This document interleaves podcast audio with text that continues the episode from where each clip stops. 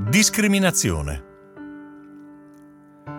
È importante combattere ogni forma di discriminazione con azioni positive per garantire a uomini e donne anche l'accesso al mondo del lavoro, includendo percorsi dedicati alle persone con disabilità.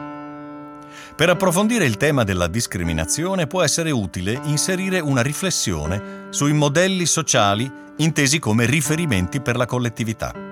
Infatti, L'educazione sociale intesa come collettiva non passa per leggi e postulati, ma per modelli. Pensando al modello di donna proposto dal mondo pubblicitario, siamo ancora ancorati a rappresentazioni che si allontanano dalla presentazione delle grandi presenze femminili che hanno per esempio popolato il nostro paese dalla Costituente ed è difficile in questo contesto politicamente rissoso e populista recuperare modelli così forti e positivi, testimonianza del nostro recente passato.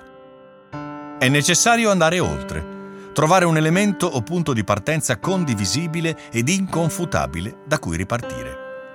Proprio in questi giorni fa scalpore la situazione delle donne dell'Afghanistan, la loro condizione di oppressione e soppressione culturale, decisamente diversa e maggiore di quella che viviamo noi, ma che riassume un modello culturale di esclusione.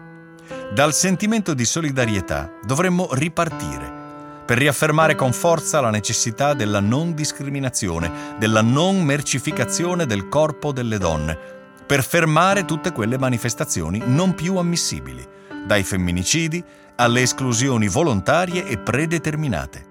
Ripartiamo dalle parole di Roberto Benigni un uomo e una donna che non ce l'ha fatta?